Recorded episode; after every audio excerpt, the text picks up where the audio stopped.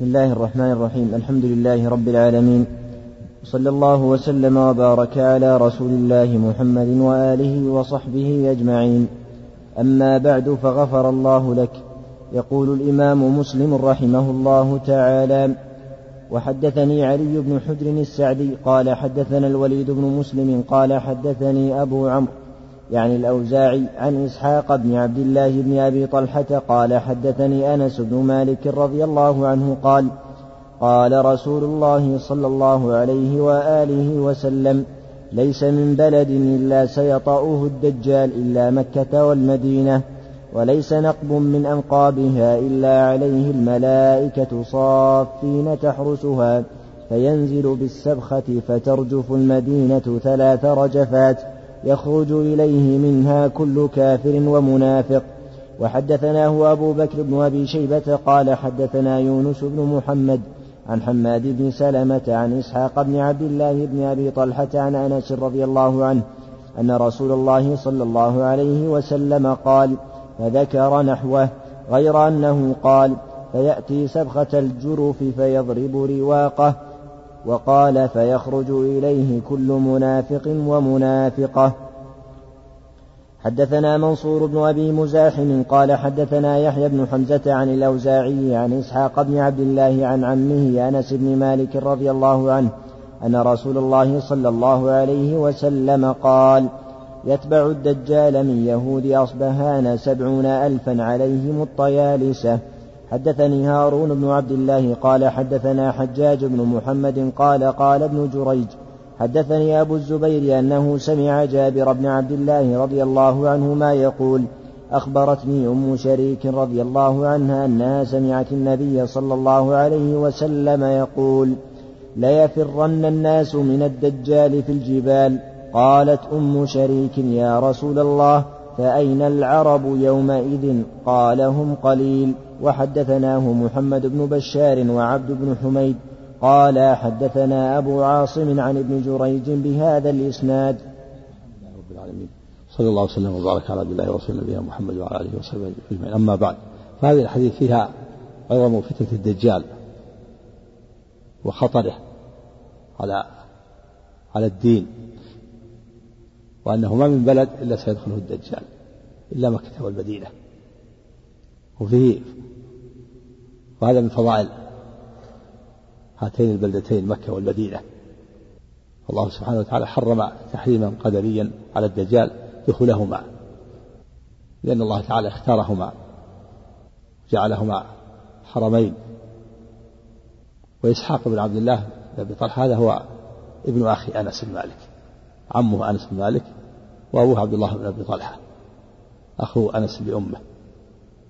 والسبخة وقال السبخة فتح السين وإسكان الباء وقال السبخة وهي أرض مالحة. وينزل بالجرف يعني قرب المدينة فيضرب رواقه يعني ينزل هناك ينزل بثقله يحتمل أنه الرواق على حقيقته أنه يبنى له خيمة هناك ويجلس مدة. جاء في الحديث الآخر أنه أنه يلعق ثلاث نعقات وأنه يخرج إليه كل كافر وكافرة وكل منافق ومنافقة وكل خبيث وخبيثة. وحينئذ حينئذ تخرج المدينة خبثها وينصع طيبها. في ذلك الوقت ما يبقى فيها إلا المؤمن الخلص. والكفرة يخرجون إلى الدجال ويتبعونه. صلى الله عليه وسلم. الحديث بعدها أنه يتبع الدجال سبعون ألفا. وفي لفظ آخر تسعون ألفا عليهم الطيالسة. على رؤوس من يهود أصبهان وأصبهان مدينة في الشرق في إيران في إيران. يدل يدل وإيران هي مقر الرافضة. يحتمل أنهم رافضة وأنهم وأنهم من أتباع الدجال. واليهود والرافضة بينهم علاقة شديدة. حتى شيخ الإسلام رحمه الله ذكر في منهاج السنة أن الرافضة يوافقون اليهود في أكثر من سبعين خصلة منها أن كل من الطائفتين لا تصلي المغرب إلا عند اشتباك النجوم ومنها ومنها ومنها أن كل من الطائفتين لا تأكل لحم الإبل ومنها ومنها ذكر حصان هذا من سبعين خصلة وأصلها المدينة في الشرق في في إيران. هم أتباع الدجال. سبعون ألف وتسعون ألف عليهم الطيالسة. جمع طيلسان وهو ثوب يشق له. يفتح له فتحة من جهة الرأس. فيخرج رأسه ويبقى على كتفيه. في حديث أم شريك النبي صلى الله عليه وسلم قال لا يفر الناس من الدجال في الجبال. قالت أم شريك أين العرب يا رسول الله؟ قال إنهم قليل. خاصة العرب لأن العرب يعني لما لا يقاتلون لما يفرون عنه في الجبال ولا يقاتلونه. خاصة العرب لأن العرب هم الذين نشروا الإسلام وأظهروه وقام على أكتافهم. فقل منهم يومئذ قليل. وهذه الحديث تدل على عظم فتنة الدجال فتنة الدجال وخطورته. ويدل على أن الدجال يخرج في آخر الزمان. كما دل على ذلك حديث النواس بن سمعان وأنه في زمانه وأنه يخرج بعد فتح القسطنطينية كما سبقت الأحاديث. ثم ينزل في زمان عيسى بن مريم عليه الصلاة والسلام فيقتله ثم يخرج يأجوج ومأجوج وهذه كلها تدل على أنه ليس ابن صياد كما قاله بعض العلماء. ليس ابن صياد والعجب ممن ذهب إلى أنه ابن صياد ولعل عذرهم في هذا أنهم شبت عليهم الأحاديث أو لم يبلغهم حديث النواس بن سمعان بعض الصحابة الذين ذهبوا إلى أنه ابن صياد كيف صياد ما تنطبق عليه الأوصاف أنه الدجال يمكث أربعين يوما وأنه معه صورة الجنة وصورة النار وأنه يأمر السماء فتمطر الأرض فتنبت وأنه يقطع رجلا نصفين وأنه يأتي إلى مكة والمدينة وينزل في السبخة وينعق وأنه يخرج بعد فتح القسطنطينية. وأنه في زمانه ينزل عيسى بن مريم ويقتله. ثم يخرج يأجوج ومأجوج كل هذه الأوصاف لا تنطبق على الصياد فالعجب ممن ذهب إلى أنه صياد. ذهب إلى هذا بعض الصحابة وبعض الصحابة يحلف على أنه أن الصياد هو الدجال. لعل اشتبه عليهم الأمر. كما أن النبي صلى الله عليه وسلم في أول الأمر لم يعلم ظن أنه الدجال ثم بين الله له أنه ليس هو الدجال الذي يخرج في آخر الزمان وإنما ابن صياد دجال من الدجال له. دجال من الدجال لكن هو الدجال الأكبر ليس هو الدجال الأكبر. الدجال الأكبر هذه أوصافه أنه يخرج في آخر الزمان بعد فترة القسطنطينية ويخرج في زمان عيسى ويقتله في زمان الحروب في وقت في وقت المهدي. وأنه يمكث أربعين يوما يوم كسنة ويوم كشهر ويوم كجمعة. وأنه معه صورة الجنة والنار ويقطع رجلا نصفين هذه الأوصاف ما تنطبق على الصياد. فلعل من ذهب إلى ذلك ما بلغت هذه الأحاديث. واشتبه عليه الأمر. ولما الصواب أن الصياد ليس هو الدجال. الأكبر ولكنه دجال من الدجاجلة. والدجال الأكبر يخرج في آخر الزمان كما دلت على هذه النصوص هذه الأحاديث. نعم. نعم. أي نعم. خاص بالمدينة. المدينة ومكة الله. يخرج إليها الخبثاء. وأما غير المدينة ما يدخلها. كل بلد يدخلها وهم أتباعه ما يحتاج. لكن هذه اللي ما له حيلة. ما له حيلة في دخول مكة والمدينة. يأتي للسبخة وينعق ويخرج إليه الخبثاء. وحينئذ تخرج المدينة خبثها كما قال تخرج المدينة خبثها وينصع طيبها. تحقق هذا في وقت الدجال. أن المدينة تخرج خبثها. لكن الآن فيها خبث. في غير وقت الدجال فيها خبث. يبقى في منافقون. في الآن رافضة والنخاولة وغيرهم. فيها خبث. لكن تخرج الخبث. يتحقق إخراج الخبث في وقت الدجال. تخرج خبثها وينصع طيبها. ولا يبقى فيها إلا من الخلص. أما غير مكة والمدينة بيده. ما يحتاج. يدخلها ويخوضها. ويتبعونه. مكة وكذلك مكة نعم. نعم. هذا أقرب الله أعلم مكة كذلك. نعم. نعم نعم. يدل على فضيلة البلدتين مكة والمدينة. يدل على فضيلتها أدلة سكنهما فضيلة سكنهما دلت عليه نصوص أخرى كثيرة هذا هو الظاهر هو يومئذ قليل. ظاهر أن العجب أكثر. نعم. أحسن الله عليك حدثني زهير بن حرب قال حدثنا أحمد بن إسحاق الحضرمي قال حدثنا عبد العزيز يعني ابن المختار قال حدثنا أيوب عن حميد بن هلال عن رهط منهم أبو الدهماء وأبو قتادة قالوا كنا نمر على هشام بن عامر فنأتي عمران بن حصين رضي الله عنه فقال ذات يوم إنكم لتجاوزوني إلى رجال ما كانوا بأحضر لرسول الله صلى الله عليه وسلم مني ولا أعلم بحديثه مني. سمعت رسول الله صلى الله عليه وسلم يقول ما بين خلق آدم إلى قيام الساعة خلق أكبر من الدجال. الله أكبر. هذا الأمر أمر عظيم. ما بني آدم إلى قيام الساعة خلق وفي اللغة الآخر الآخر أمر. ما بين خلق آدم وقيام الساعة خلق أو أكبر من خلق بمعنى مخلوق فعل بمعنى مفعول مصدر.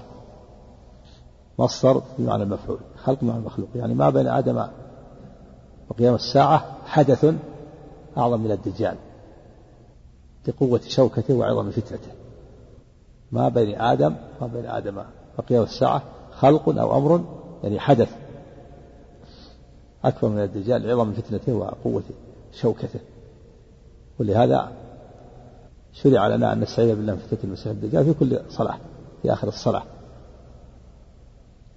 في الحديث الآخر من رأى الدجال فلينأ عنه يعني لو يعني لا خشى من فتنته. وفي الحديث الآخر أنه يتبع ناس يعرفون كذبه يعلمون كذبه لكن يتبعونه لأنهم لا يستطيعون الصبر على شرف العيش. لأن من من لم من فتنته أن من لم يتبعه يفتقر ويكون قد ذات اليد وهذا ما يتحمل هذا ضعيف الإيمان ما يتحمل ما يتحمل شرف العيش. إذا كان في سعة وفي رخاء في ترف ثم فجأة يصاب بشرف العيش ما يتحمل. فيتبع الدجال ناس يقولون نعلم أنه أنه كذاب لكن نتبعه لنعيش عيشة رغيدة نعوذ بالله. نعوذ بالله من زهر القلوب. نعم. وحدثني محمد بن حاتم قال حدثنا عبد الله بن جعفر الرقي قال حدثنا عبيد الله بن عمرو عن أيوب عن حميد بن هلال عن ثلاثة رهط من قومه فيهم أبو قتادة قال كنا نمر على هشام بن عامر إلى عمران بن حسين رضي الله عنه بمثل حديث عبد العزيز بن مختار غير أنه قال أمر أكبر أمر أكبر من الدجال. يعني قال ما خلق آدم إلى قيام الساعة أمر. والآخر خلق المعنى الأمر بمعنى المأمور والخلق بمعنى المخلوق. المعنى واحد يعني حدث. ما بين خلق آدم الساعة حدث أعظم من الدجال. لا حول إيش قال عليه تكلم عليه هشام بن عامر كيف؟ كانهم يمرون هشام بن عامر إلى من؟ إلى عمرو بن الحصين. كان هشام بن عامر يقول أنا ما في ليس هناك أحد أعلم مني بالدجال. تكلم عليه عندك؟ كلام على هشام بن عامر. الأبي ما النووي ما تكلم عليهم. كيف يتجاوزون هشام بن عامر إلى عمرو بن الحصين وهشام يقول أنا ليس هناك أحد أعلم مني بالدجال شو هشام بن عامر؟ ترجمة هشام بن عامر التقريب الله حدثنا يحيى بن أيوب وقتيبة بن سعيد وابن حجر قالوا حدثنا إسماعيل يعنون بن جعفر عن العلاء عن أبيه عن أبي هريرة رضي الله عنه أن رسول الله صلى الله عليه وسلم قال بادروا بالأعمال ستا طلوع الشمس من مغربها أو الدخان أو الدجال أو الدابة أو خاصة أحدكم أو أمر العامة. حدثنا أمية بن بسطام حدثنا أمية بن بسطام العيشي قال حدثنا يزيد بن زريع قال حدثنا شعبة عن قتادة عن الحسن عن زياد بن رياح عن أبي هريرة رضي الله عنه عن النبي صلى الله عليه وسلم قال بادروا بالعمل ستا الدجال والدخان ودابة الأرض وطلوع الشمس من مغربها وأمر العامة وخويصة, وخويصة أحدكم. بالرياح ويقال رباح. بالرياح ورباح. بادروا بالأعمال يعني سابقوا بالأعمال الصالحة. بادروا بالأعمال ستا يعني سابقوا بالأعمال الصالحة وقوع واحدة من هذه الست. سابقوا بالأعمال الصالحة وقوع واحدة من هذه الست. يعني يسبق سارعوا إلى الأعمال الصالحة قبل أن تقع واحدة من هذه الأمور. سابقوا بادروا بالأعمال الصالحة ستا يعني سابقوا سابقوا بالأعمال الصالحة وقوع واحدة من هذه الست. يعني لينتهز كل مسلم الفرصة ما دام في وقت الإمكان. يعمل الأعمال الصالحة قبل أن لا يتمكن. قبل أن تظهر الفتن تظهر الدجال فلا يتمكن. أو الدخان أو الدابة أو طلوع الشمس من مغربها أو خاصة أحدهم أو خاصة أحدهم وهو الموت يعني قبل الموت. أو أمر العامة وهي قيام الساعة. هذه نصيحة للنبي صلى الله عليه وسلم. من نصح عليه الصلاة والسلام لأمته. أمرهم أن يسابقوا ويبادروا بالأعمال الصالحة قبل أن تعرض لهم العوارض. وتمنعهم الموانع. إما فتن يفتتن فلا يتمكن من العبادة كالدجال أو الدخان أو الدابة أو خاصة أحدهم وهو الموت لينقطع به العمل أو أمر العامة وهو قيام الساعة. نعم. أحسن الله عليك. وحدثناه زهير بن حرب ومحمد بن المثنى قال حدثنا عبد الصمد بن عبد الوارث قال حدثنا همام عن قتادة بهذا الإسناد مثله. حدثنا يحيى بن يحيى قال أخبرنا حماد بن زيد عن معل بن زياد عن معاوية بن قرة رده إلى معقل بن يسار. يعني أسنده أسنده إليه ورفعه. نعم رده نعم. أن رسول الله صلى الله عليه وسلم حاء وحدثناه قتيبة بن سعيد قال حدثنا حماد عن المعلى بن زياد رده إلى معاوية بن قرة رد أنه رده إلى معقل بن يسار رده إلى النبي صلى الله عليه وسلم قال إن رفعه إلى النبي نعم. نعم. العبادة في الهرج كهجرة إلي. وحدثنيه أبو كامل قال حدثنا حماد بهذا الإسناد نحوه. والهرج آه، الفتن واختلاط الأمور.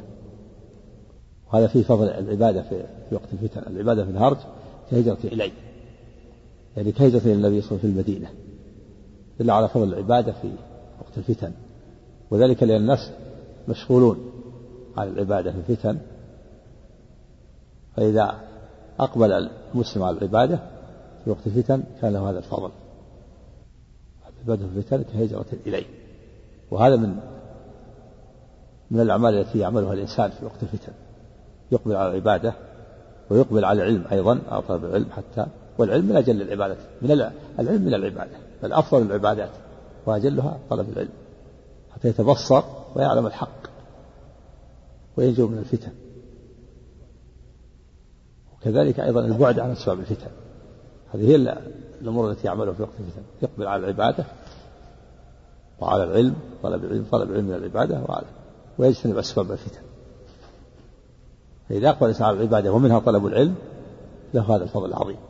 كهجرة إلى النبي صلى الله عليه وسلم. العبادة في وقت الهرج والفتن واختلاط الأمور.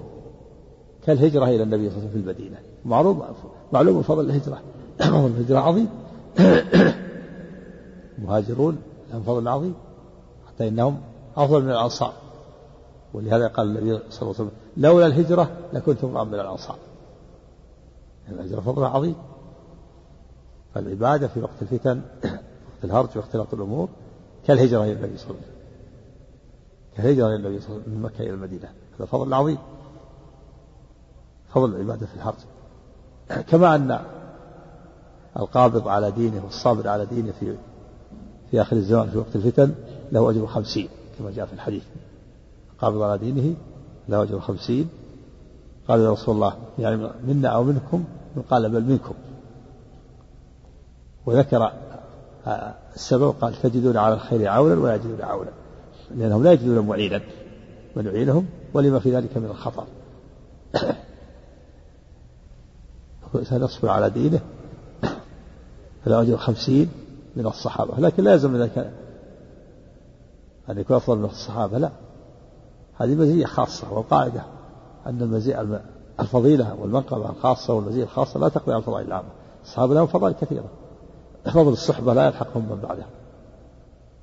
وسبقهم إلى الإسلام وجهادهم مع النبي صلى الله عليه وسلم ونشرهم لدين الإسلام تبليغهم دين الله. هذه ما يلحقهم من بعدهم لكن فيه هذا الشيء في خصوص هذا الشيء في خصوص الصبر. الصبر على الدين في وقت في آخر الزمن في وقت الفتن له أجر خمسين الصحابة. في هذه في هذه العبادة خاصة. نعم. أحسن الله عليك. وحدثناه زهير بن حرب قال حدثنا عب قال حدثنا عبد الرحمن يعني ابن مهدي قال حدثنا شعبة عن علي بن الأقمر عن أبي الأحوص عن عبد الله رضي الله عنه عن النبي صلى الله عليه وسلم قال لا تقوم الساعة إلا على شرار الناس. نعم هذا عبد الله بن مسعود يعني أبو الأحوص من تلاميذه لا تقوم الساعة إلا على شرار الناس وهم كفرة وذلك بعد قبض أرواح المؤمنين والمؤمنات وأرواح المؤمنين والمؤمنات إنما تقبض بعد أشراط الساعة بعد طلوع الشمس من مغربها بعد الدابة وبعد الدجال و ويأجوج ومأجوج وبعد هدم الكعبة وبعد الدخان ونزل القرآن من الصدور. تقوى أرواح المؤمنين والمؤمنات ولا يبقى إلا النار التي تسوق الناس إلى المحشر. فيبقى الكفرة حينئذ. وهم في ذلك حسن رزقهم دار عيشهم كما سبق في الحديث. فيأمرهم الشيطان بعبادة الأوثان. فلا تستجيبون لي؟ فيأمرهم بعبادة الأوثان. فهم كفرة يعبدون الأوثان ويتهارجون في الأسواق. يتهارجون يتناكحون. يجامع الرجال النساء أمام الناس في الشوارع. والعياذ بالله كفرة وهم كفرة يعبدون الأوثان فعليهم تقوم الساعة. وهم شرار الناس. لا تقوم الساعة إلا على شرار الناس وهم الكفرة. بعد قبض أرواح المؤمنين والمؤمنات ثم يخرب هذا الكون. تكدر تنكدر النجوم وتنشق السماء وتسجر البحار. خرب هذا الكون بخلوه من التوحيد والإيمان. وذلك بقبض أرواح المؤمنين والمؤمنات. فتقوم الساعة الكفرة. في الحديث الآخر إن من شرار الناس؟ من تدركهم الساعة وهم أحياء والذين يتخذون القبور مساجد. صفات من الناس شرار الناس. الذين تقوم عليهم الساعة لأنهم كفرة؟ والذين يتخذون القبور مساجد لأنها ليتخذ القبور مساجد وسيلة إلى الشرك توصل إلى الشرك. نعم. نعم هذا في آخر الأمر تسوقهم النار تسوقهم النار إلى المحشر تبيت معهم إذا باتوا وتقيل معهم إذا قالوا وقت القيلولة تقف يقيل الناس. وقت النوم في الليل تقف. وإذا انتهى الليل انتهى القيلولة تسوقهم. ومن تخلف كلف. نعم. ها؟ الله أعلم. نعم. عفى الله عنك. حدثنا سعيد بن منصور قال حدثنا يعقوب بن يعقوب بن عبد الرحمن وعبد العزيز بن وعبد العزيز بن أبي حازم عن أبي حازم عن سهل بن سعد رضي الله عنه قال قال رسول الله صلى الله عليه وسلم حاء وحدثنا قتيبة بن سعيد واللفظ له قال حدثنا يعقوب عن أبي حازم أنه سمع سهلا رضي الله عنه يقول سمعت رسول الله صلى الله عليه وسلم يشير بإصبعيه التي تلي الإبهام والوسطى وهو يقول بعثت أنا والساعة هكذا. نعم لأنه نبي الساعة مثل الساعة كهاتين وأشار إلى السبابة والوسطى. يعني إشارة إلى أن إشارة إلى أنه ليس هناك بينهما مسافة. فهو نبي الساعة عليه الصلاة والسلام. ولو كان مضى 14 قرن من الزمان لأن ما مضى من الدنيا كثير ولا يبقى إلا القليل ولأنه نبي الساعة فليس بعده نبي وهو آخر الأنبياء هو نبي الساعة. بعثته من أشراط الساعة الأولى. أشراط الساعة الأولى منها بعثة النبي صلى الله عليه وسلم ومنها موته. هذه من أشراط الساعة. هو نبي الساعة. ويأتون الساعة كهاتين. السبابة والوسطى وأشار السبابة والوسطى كما أنه ليس هناك بينهما فاصل وكذلك ليس بين النبي صلى الله عليه وسلم قيام الساعة فاصل. ونبي الساعة ليس بعده نبي. وليس بينهما مسافة أيضا. وقيل المراد يعني ما بينهما من الفضل والطول أو ما بينهما من سرعة المجاوزة. المقصود أن الحديث دليل على أن النبي صلى الله عليه وسلم هو نبي الساعة وأنه ليس بعده نبي وأن المدة الباقية قليلة إذا نسبت إلى ما مضى من الدنيا. نعم. أحسن الله عليك حدثنا محمد بن المثنى ومحمد بن بشار قال حدثنا محمد بن جعفر قال حدثنا شعبة قال سمعت قتادة قال حدثنا أنس بن مالك رضي الله عنه قال قال رسول الله صلى الله عليه وسلم بعثت أنا والساعة كهاتين. قال شعبة وسمعت قتادة يقول في قصصه كفضل إحداهما على الأخرى فلا أد كفضل إحداهما على الأخرى الوسطى أطول أطول من السبابة. نعم. أفضل. فلا أدري أذكره عن أنس أو قاله قتادة.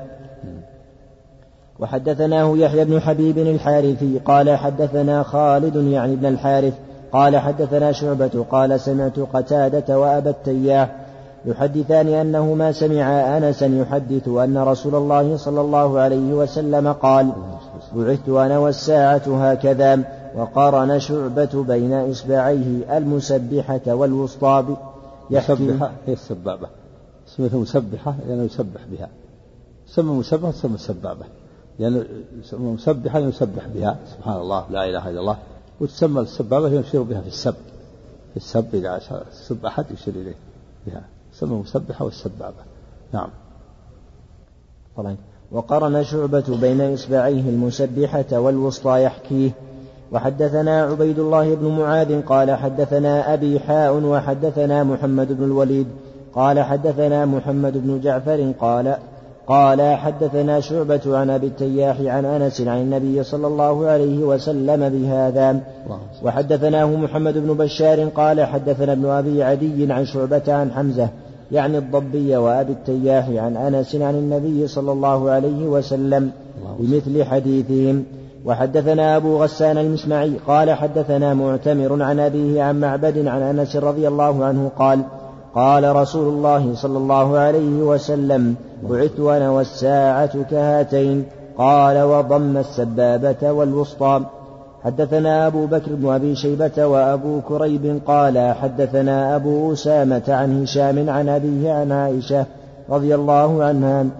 قالت كانت الأعراب إذا قدموا على رسول الله صلى الله عليه وسلم سألوه عن الساعة متى الساعة؟ فنظر إلى أحدث إنسان منهم فقال إن يعش هذا لم يدركه الهرم قامت عليكم ساعتكم.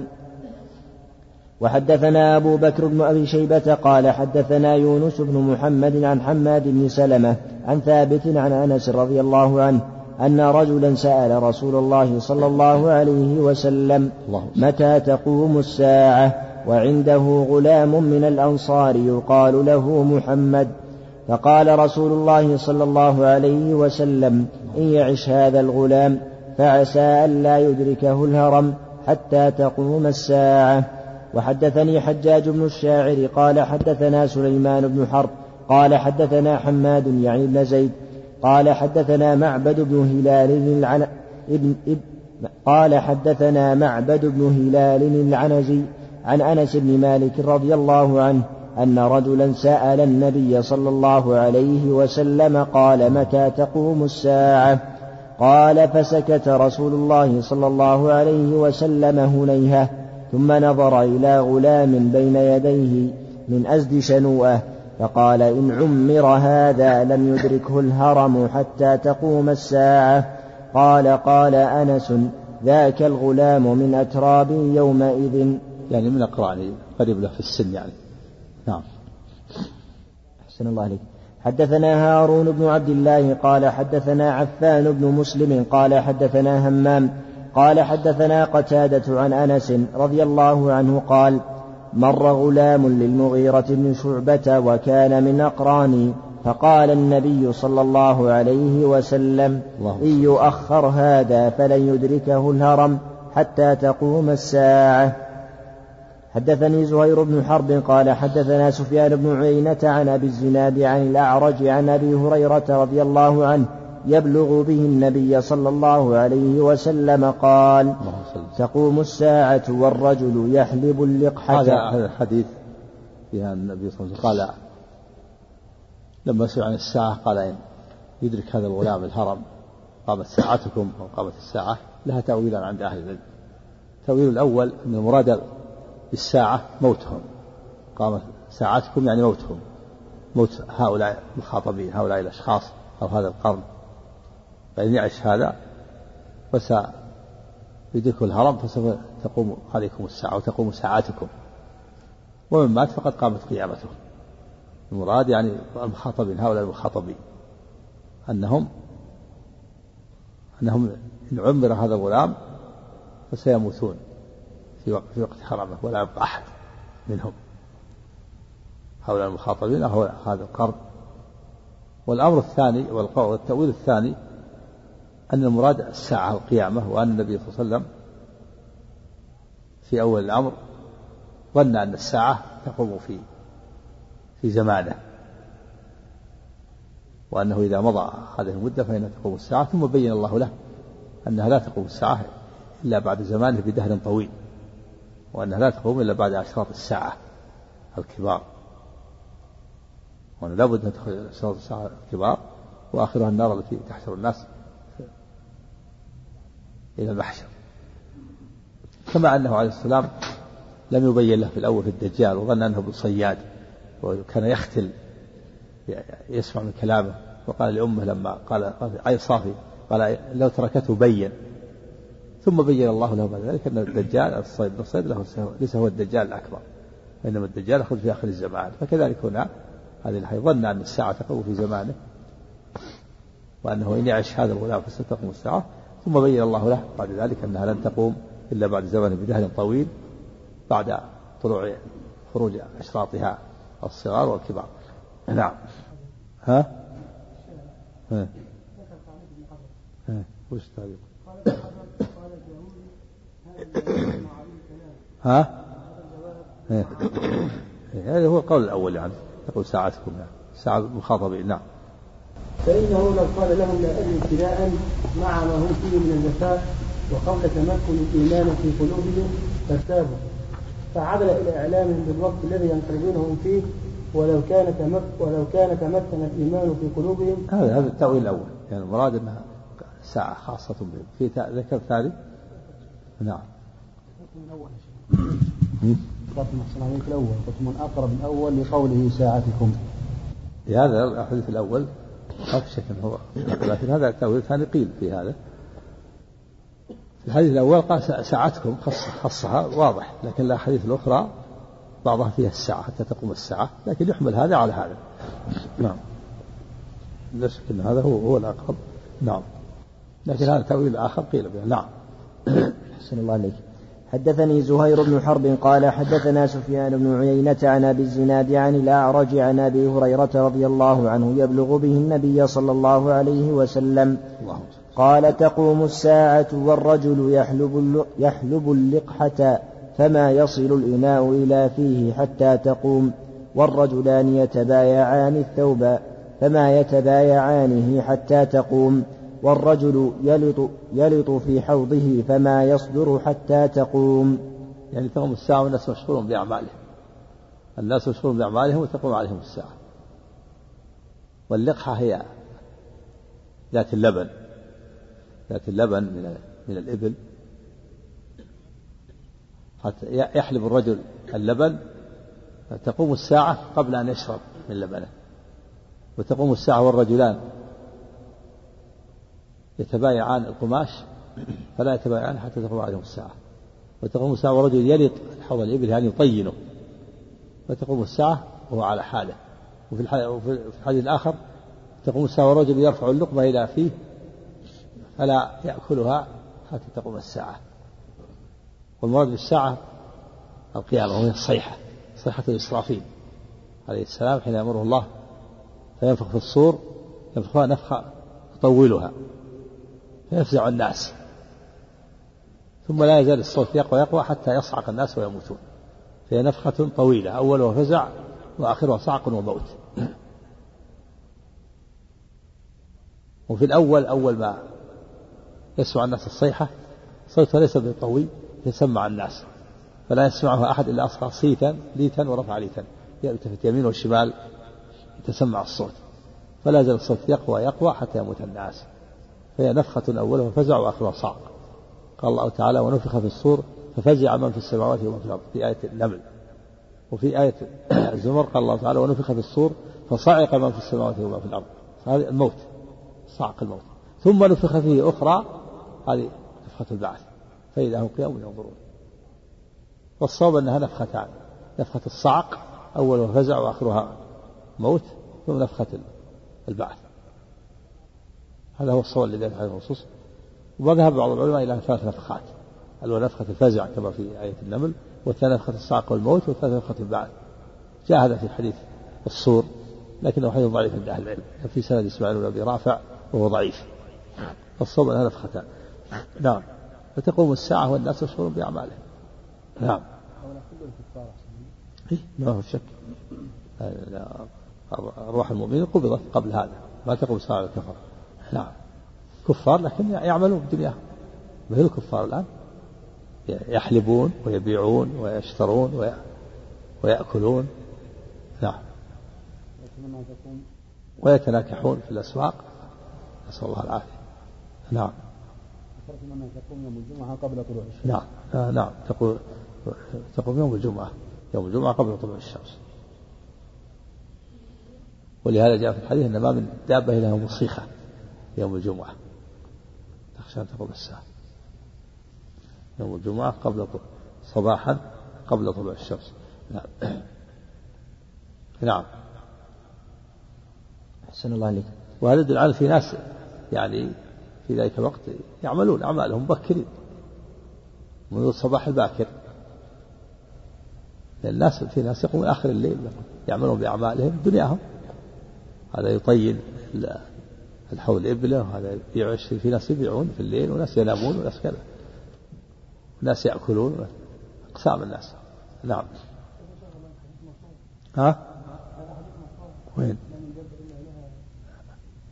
نعم إلا وهي مصيخة من يوم الجمعة. تخشى أن تقوم الساعة. نعم. أحسن الله عليك حدثنا أبو كريب محمد بن العلاء قال حدثنا أبو معاوية عن الأعمش عن أبي صالح عن أبي هريرة رضي الله عنه قال قال رسول الله صلى الله عليه وآله وسلم ما بين النفختين أربعون. قالوا يا أبا هريرة أربعون يوما. قال أبيت. قالوا أربعون شهرا. قال أبيت. قالوا أربعون سنة. قال أبيت.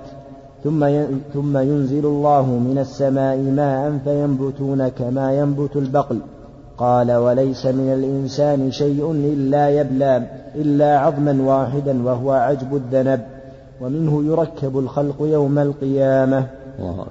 وحدثنا قتيبة بن سعيد قال حدثنا المغيرة يعني الحزامي عن أبي الزناد يعني الأعرج عن أبي هريرة رضي الله عنه أن رسول الله صلى الله عليه وآله وسلم قال كل ابن آدم يأكله التراب إلا عجب الذنب منه خلق وفيه يركب. منها خلق ومنه؟ منه خلق وفيه يركب. يقول ومنه يركب. أنا ها؟ منه خلق ومنه يركب. تكلم عليه الشارع؟ فيه ومنه منه خلق ومنه يركب. فيه منه. موضعين هذا الأقرب. وحدثنا محمد بن رافع قال حدثنا عبد الرزاق قال حدثنا معمر عن همام بن منبه قال هذا ما حدثنا أبو هريرة عن رسول الله صلى الله عليه وسلم فذكر أحاديث منها وقال رسول الله صلى الله عليه وسلم إن في الإنسان عظما لا تأكله الأرض أبدا فيه يركب يوم القيامة. قالوا أي عظم هو يا رسول الله؟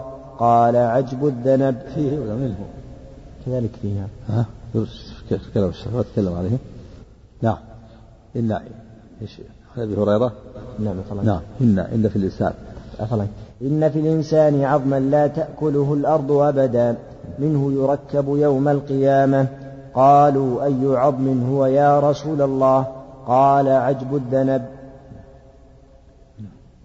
بسم الله الرحمن الرحيم. كتاب الزهد والرقائق. بركة هذا يكون انتهى كتاب الفتن وأشراط الساعة. وهذا الحديث فيه حديث أبي هريرة ما بين النفختين أربعون. قيل يا أبا هريرة أربعون سنة قال أبيت. قيل أربعون شهرا قال أبيت. قيل أربعون يوما قال أبيت. يعني لا علم لي ليس عندي. أبيت أن أبين هل هو أربعون شهرا أو سنة؟ ليس لي علم ليس عندي ليس عندي علم بذلك.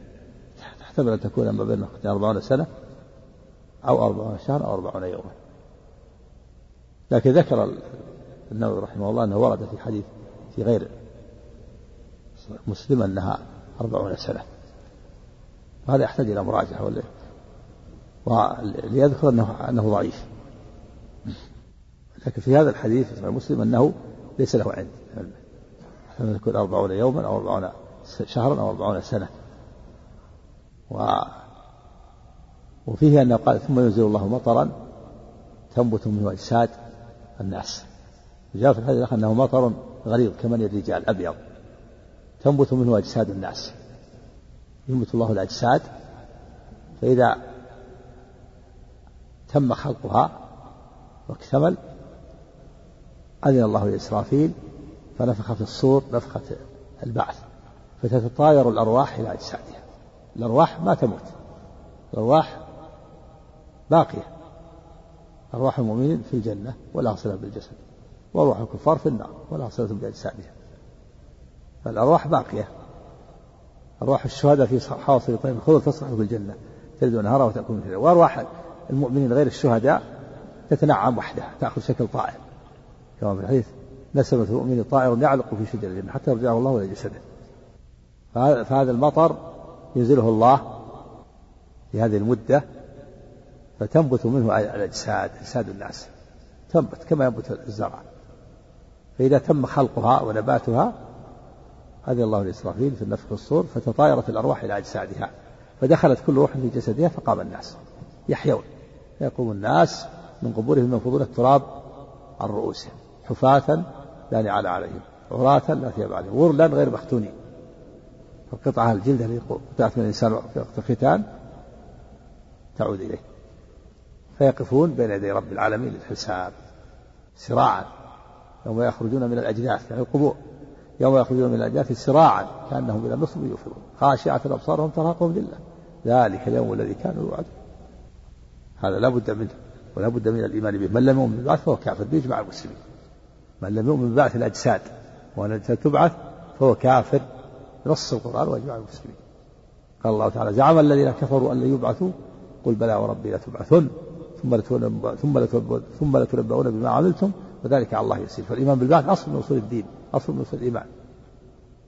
لا بد من الإيمان باليوم الآخر والبعث. و وهذه نبات الأجساد يعيده الله من الذرات التي استحالت.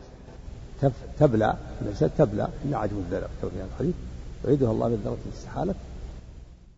قبورهم ينفضون التراب عن رؤوسهم حفاة لا نعال عليهم عراة لا ثياب عليهم غرلا غير مختونين القطعة الجلد التي قطعت من الإنسان في وقت الختان تعود إليه.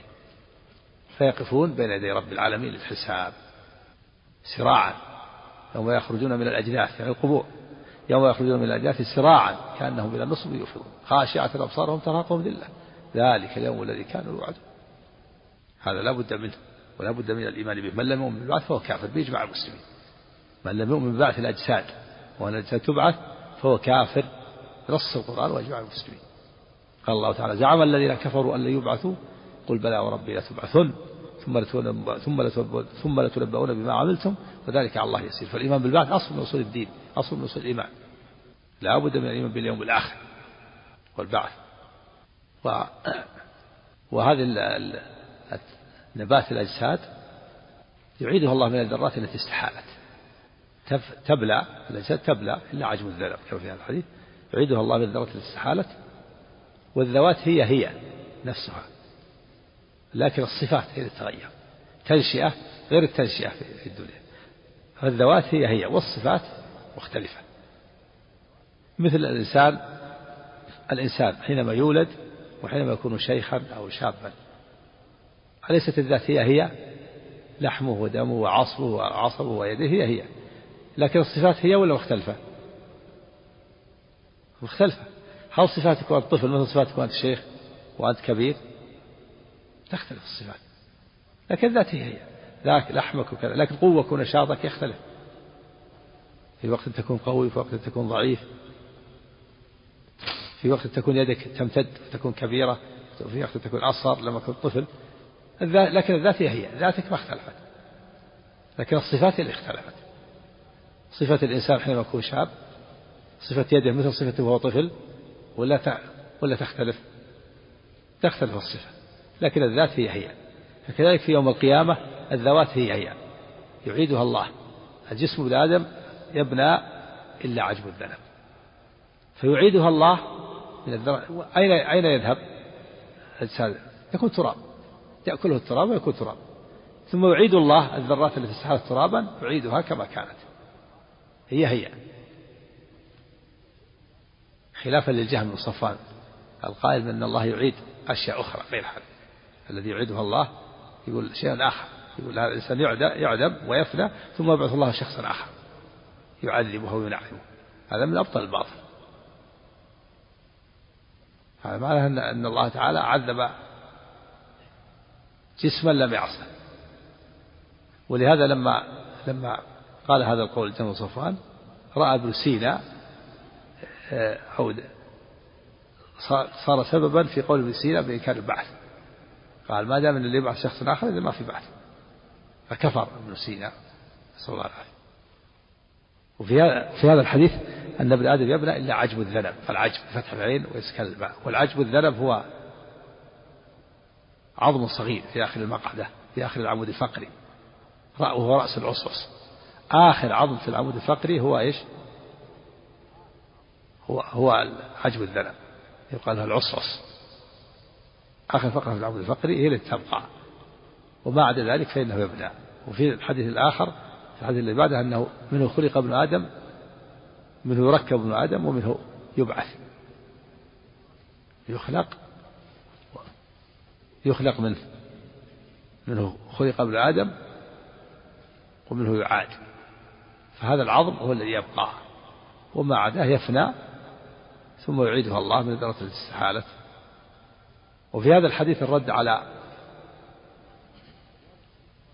أهل الكلام من الجهمية والمعتزلة والأشاعرة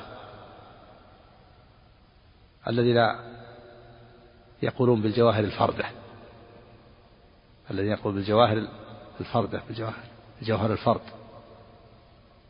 وبنوا دينهم في إثبات الخالق وإثبات المعاد على الجوهر الفرد. والجوهر الفرد هذا نظرية الجوهر الفرد يقولون إن الأجسام مركبة من الجواهر الفردة. والجواهر الفردة هي هي ذرات صغيرة لا لا تفنى. يقول الإنسان مركب من الجوهر الفردة. والجوهر الفردة هو قسم صغير مهما قطعته لابد يبقى ما يفنى. رأس الدبوس مثلا يصير فيه ذرات كثيرة. ما ما تصلح هذه الذرات. وهذه الذرات مركبة منها الأجسام. الشيخ الإسلام رحمه الله قال أكثر العقلاء على أنه لا وجود للجواهر الفردة. ما في وجود الجواهر الفردة. أكثر العقلاء ينكرون وجود الجواهر الفردة. نفس الجواهر الفردة لا وجود لها. فذهب هؤلاء إلى أن الأجسام مركبة من الجوهر الفردة وأن هذه الجوهر الفردة لا تفنى تبقى. الحديث فيه رد عليهم لأن ابن آدم يبنى إلا عجب الذنب. وهم بنوا دينهم هؤلاء أهل الكلام بنوا دينهم على الجواهر على الجوهر الفرد. في إثبات الخالق وفي إثبات المعاد أما إثبات الخالق فإنهم قالوا لا يعلم ثبوت الخالق إلا عن طريق حدوث العالم. ولا يعلم حدوث العالم إلا عن طريق حدوث الأجسام. ولا يعلم حدوث الأجسام إلا عن طريق الأعراض والصفات التي اللازمة للأجسام. وهي الأكوان وهي الافتراق والانبساط والقبض. الافتراق والاجتماع والقبض والبسط. إذا بنوا إثبات الخالق على على الجوهر الفردة لا يعلم ثبوت الخالق إلا عن حدوث الأجسام ولا يعلم حدوث الأجسام إلا عن طريق الأعراض اللازمة للأجسام. والأعراض هي الصفات ومن هنا قالوا إن الصفات أنكروا صفات الله عز وجل لأن الصفات حادثة ولا تقوم إلا بجسم حادث قالوا قلنا إن الله متصل بالصفات فصار جسما حادثا والله منزه عن ذلك فأنكروا الصفات. فقالوا لا يعلم ثبوت الخالق إلا عن طريق ثبوت إلا عن طريق حدوث العالم. لا يعلم ثبوت الخالق إلا عن طريق حدوث العالم. حدوث العالم دليل على وجود الله. ولا يعلم حدوث العالم إلا عن طريق الأجسام حدوث الأجسام. وحدوث الأجسام إنما يعلم بحدوث الأعراض اللازمة لها. الأعراض لا تقوم إلا بالجسم الحادث. فهذا الحديث رد عليهم لأنها ليس هناك جواهر فردة وليس هناك شيء يبقى إلا عجب الذنب كما أن في هذا الحديث رد على العصريين علماء الكيمياء الذين يقولون أن المادة لا تستحدث ولا تفنى. هذه كانت نظرية كانت موجودة في الدرس في الثانويات علماء الكيمياء في مادة الكيمياء. يقول المادة لا تستحدث ولا تفنى. كيف المادة لا تستحدث؟ لا تستحدث معناه إنكار أن يكون الله خلقها. يعني قديمة عقيدة بالله. هذا يوافق قول الفلاسفة. الذين يقولون أن العالم قديم. ولا تفنى أيضا كذلك. يقول شيء لا يفنى. ما في شيء ما يفنى. كل ابن آدم يبنى إلا عجب الذنب. هذا الحديث يرد على العصريين من الكيماويين كما أن فيه رد على أهل الكلام من الأشاعرة والمعتزلة الذين بنوا دينهم على الجوهر الفرد في إثبات الخالق وإثبات المعاد هذه فائدة يعني مهمة مأخوذة من هذا الحديث. نعم. ها؟ إيه. نعم. نعم الكيماويين الكيمياء الحديثة آه، ليس فيها محذور. نعم يرون هذا يرون الشيء هذا لكن الكيمياء القديمة يرون ان ان المادة يقول وهي موجود كانت كانت سابقا تدرس. في الثانويات المدرسة الثانوية يقول مادة لا تفنى ولا تستحدث. هذا خطير. كيف مادة لا تفنى ولا تستحدث؟ ما تكون حادثة. ما سبق بها ما, ما خلقها الله. كل مخلوق فهو حادث. خلقه الله بعد أن لم يكن. كيف لا تستحدث؟ ولا تفنى كذلك. يفنى كل شيء كل ابن آدم يفنى. إلا عجب الذنب. نعم سم. سم. أمية الأنصاري النجاري إيه؟ صحابي يقال كان اسمه أولا شهابا فغيره النبي صلى الله عليه وسلم. إيش هشام بن عامر؟ هشام بن عامر بن أمية الأنصاري إيه؟ النجاري صحابي يقال كان اسمه أولا شهابا فغيره النبي صلى الله عليه وسلم. إيه، في أن هشام قال إنهم يتجاوزون إلى عمر بن حصين وليس هناك أحد أعلم مني بإيش؟ بالدجال نعم ولا نتكلم عليها الأبي ما ذكر إيه. نعم. نعم في سم في الفتاوى في وقفت عليها. ها؟ في. صلى الله عليه حديث ابو هريره؟ حينما سأل النبي صلى الله عليه وسلم عن الدجال. قال ما ينصبك ما ينصبك ما ينصبك يعني ما يتعبك دليل على أنه بن صياد ليس هو الدجال. بلى. والأدلة كثيرة. حديث حديث الناس بن سمعان أنه فيه أنه يمكث أربعين وأنه في وقت بعد فتح قسطنطين الأدلة كثيرة. لكن في أول الأمر اشتبه على النبي صلى الله عليه وسلم ثم بين له بعد ذلك واشتبه على بعض الصحابة ممكن بعضهم ما بلغت الأحاديث. نعم.